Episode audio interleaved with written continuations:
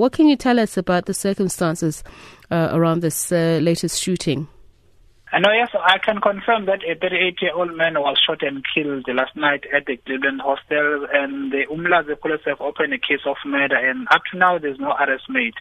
But we have established a task team that is investigating these cases that are reported or that were reported at Umlazi uh, hostel, and uh, we are also appealing to the members of the community, especially those that are residing at Glebelands hostel, that they must please work together with the members of the police who are uh, station or who are working at the Glebelands hostel. They are these members are working day and night, and there's also a satellite police station that is based at the Glebelands hostel that can be used by the residents of the Glebelands. Uh, operations are also conducted in that area. Uh, right now, about an hour, uh, an hour or hours ago, we have just arrested a man who was found in possession of an unlicensed firearm. He was found in the vicinity of the Glebelands Hospital, and this man will be charged and appear tomorrow in the Umlazi Magistrate Court, meaning that the police are doing something, they are conducting operations in the area as well.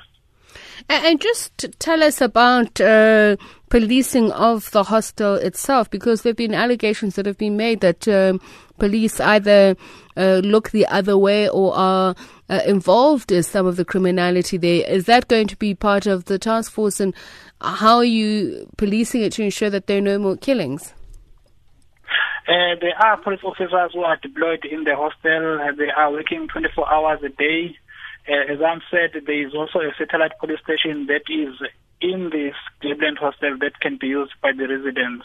Uh, our police officers are always uh, vigilant. They are always working in the area, but they also need the working relationship with the community that is uh, residing in the hostel so that they can give us information like they gave us information about this firearm that was uh, recovered just now. And uh, yes, uh, alone the police cannot fight the crime alone, but they need the partnership with the community as well as other role players as well. Thank you so much for speaking uh, to us.